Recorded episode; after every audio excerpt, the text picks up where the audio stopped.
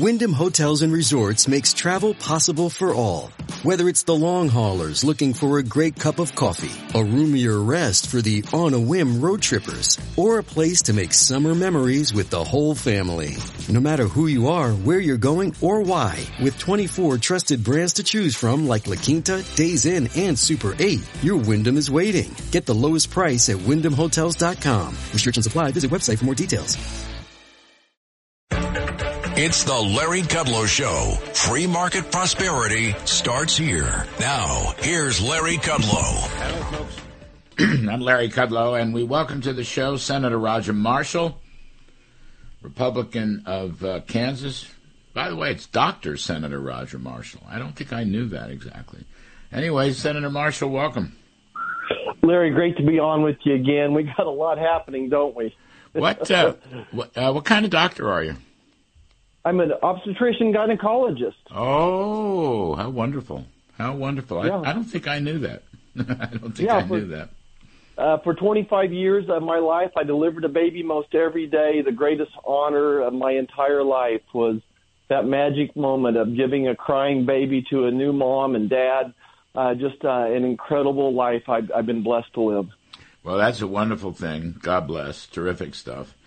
So, Senator Marshall, I've been talking about um, I've been talking about John Durham's report, Donald Trump's exoneration, but most of all is the corruption inherent in the FBI. I would include the CIA, but I'm kind of more focused on the FBI right now with respect to the Russian hoax. There was no evidence of anything done.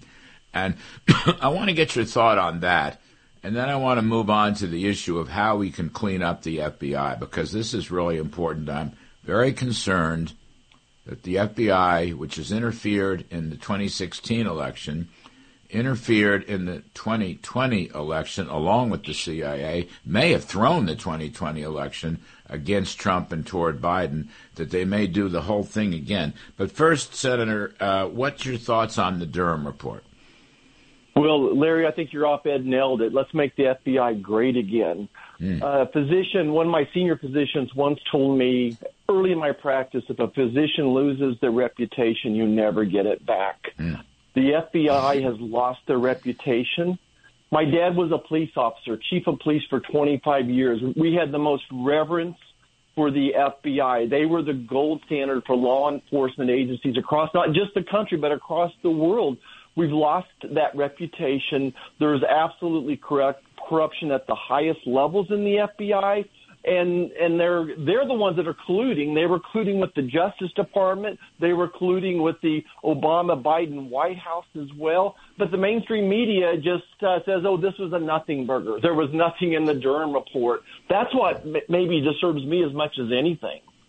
You know, it, the thing, one of the things, or many things, but one of the things that just burned me up was the information that uh, this was a plot, a plan, a plot hatched by the Clinton presidential campaign, the Hillary Clinton presidential campaign, and that the White House, uh, the Obama White House, including Biden, including uh, Attorney General Loretta Lynch, they were all briefed on it. They knew about it. And then, of course, uh, the FBI helped enforce it uh, from one to another.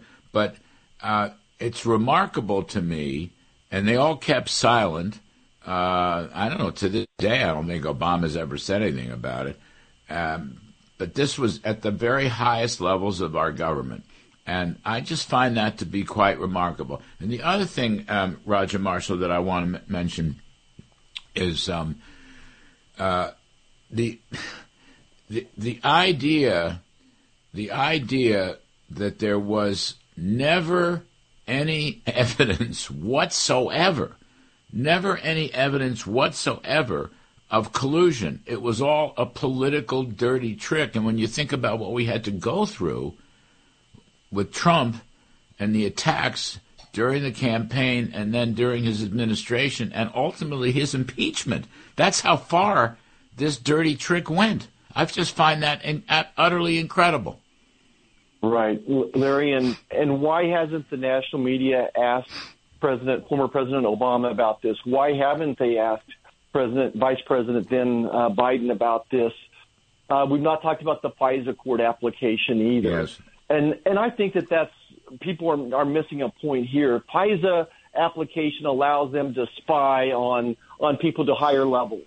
And when you start abusing that and the Justice Department colluding with the FBI, basically they used a newspaper report that the FBI created, mm. and then they then they circle back and say, based upon this newspaper report that we planted, we want to be able to spy on the on the um, on the Trump Trump folks as well. And then later they use that trick in the in the COVID cover up as well, and that's a story for a different day. But this is a theme to your point. This is a theme. This is not just this is the tip of the iceberg.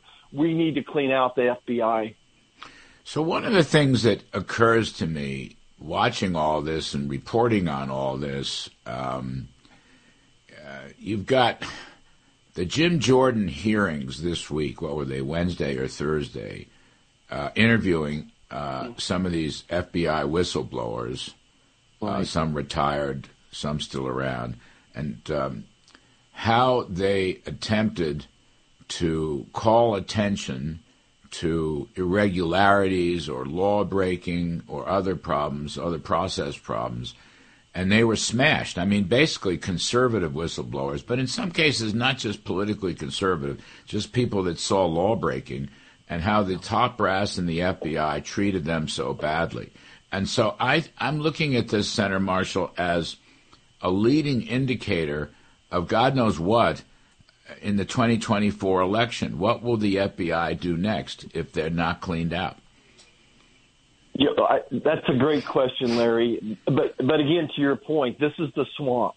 The Obama administration did an incredible job of placing folks into uh, the FBI, the Department of Agriculture, uh, the the FDA, all those places, those folks have risen to the top levels now, and then they're pushing out folks maybe with a more conservative approach. And I hate to use the word conservative. I think it's a traditional American patriotic approach mm. are being pushed out.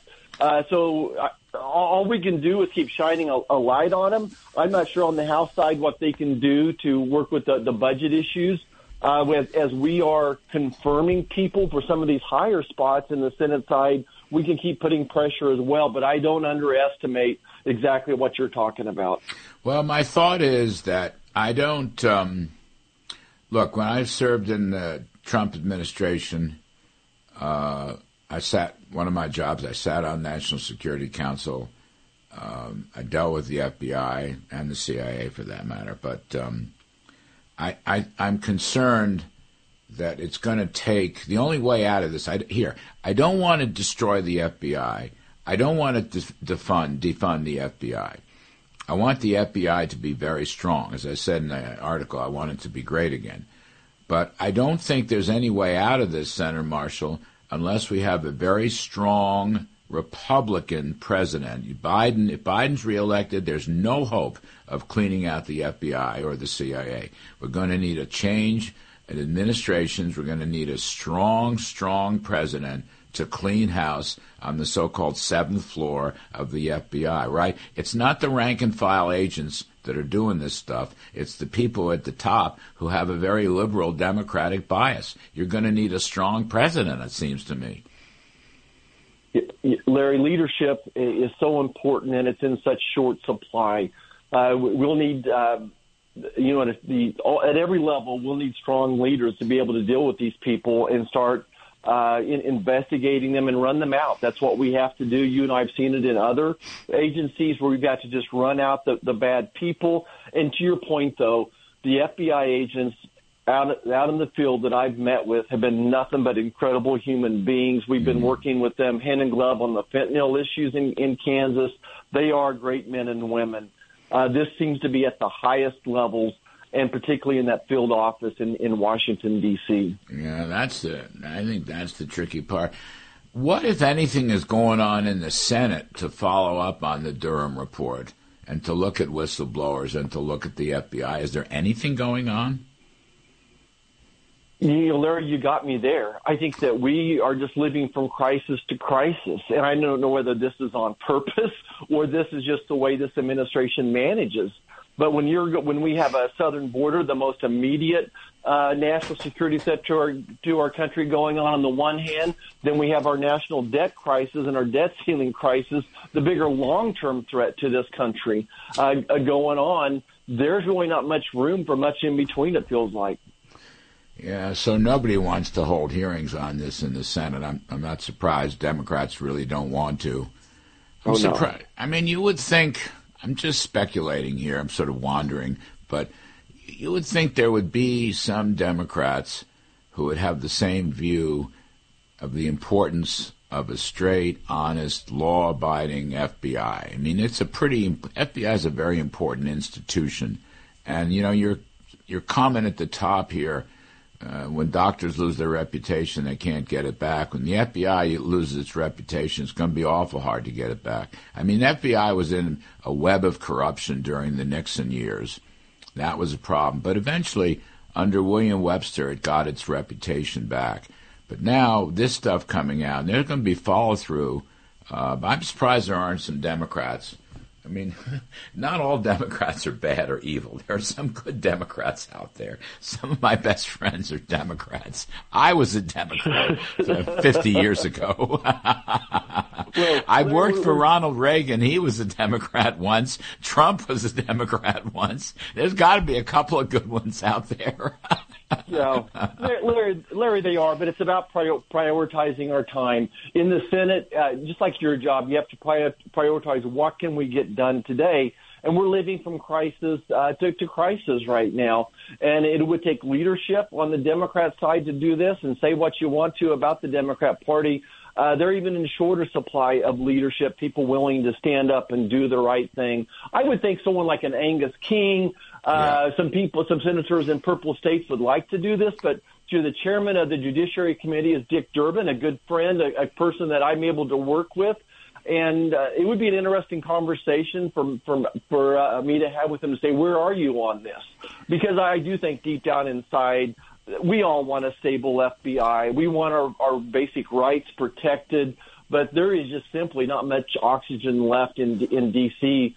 to get beyond this debt crisis. Yeah, you know that's interesting. Dur- Durbin's head of judiciary. Is that it? Yes, sir. That that is correct. Yep, yep, yep, yep. I uh, when I was a host at CNBC years ago, I interviewed Dick Durbin a couple times. I actually thought he was a pretty decent guy. I know he's big, you know, a big liberal Democrat, but still, I thought he was a pretty interesting guy. What um, Senator Marshall? What's doing in the Senate about the border collapse? I mean, we haven't seen any substitution for Title 42. There's no remain in Mexico. There's no build the wall. There's no change in catch and release. Now the illegal migrants are filtering through the interior of the country, and um, we can't handle them. What's uh, happening there? Anything interesting? Well, unfortunately, once again, not uh, Larry. Again, your listeners, I understand that this administration wants this crisis. They want an open border. They want 10,000 people crossing our border every day for some political reasons. But the big concern is national security. This is the number one national security threat our nation faces. I took a group of senators to the border the eve uh, as Title 42 ended. And uh, we, we got there, we saw hundreds of people crossing the border, busload after busload of people being shipped uh, to a holding, holding center. Those holding centers had been emptied out of 3,000 people as well. 3,000 gotaways the day hmm. before we got there. 3,000 gotaways, uh, 90 Chinese nationalists crossing the border every day in China. We have no idea how many terrorists and criminals. Uh, 300 Americans dying every day from fentanyl poisoning. How does Joe Biden sleep at night? How could he possibly look at those parents and brothers and sisters and friends in the eyes and say, there's 300 American, young Americans dying every day from fentanyl poisoning which is crossing our southern border. How does the man sleep at night? I don't know. You know, uh, with all of the talk, I mean, when the day came and Title 42 ended and people crossed the border and so forth, and they had been massing on the border, sort of lost in all this is that the Bidens never did and still haven't substituted anything for Title 42 or come up with any decent border control policies or sought to deal with the cartels that are running the border. In other words, nothing's changed. I mean, it just they're just sort of sitting back, allowing them to cross, and then I guess they're getting sent around the country. This, but there's no new policy.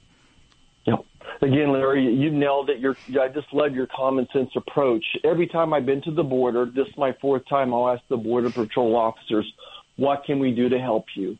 The first three times, we need more. You know, send the National Guard, send us troops, send us nurses, send us doctors. But this time, what they've asked for is policy. What he, what they said we need we need the Biden administration to go back to the previous administration's policies, the remain in Mexico policy, stop the catch and release. That's the only thing that's going to stop this mm. this beacon of, of come one, come all, come get your free uh, Medicaid, your your free food, free health care, everything's free in America. Come today, come yesterday.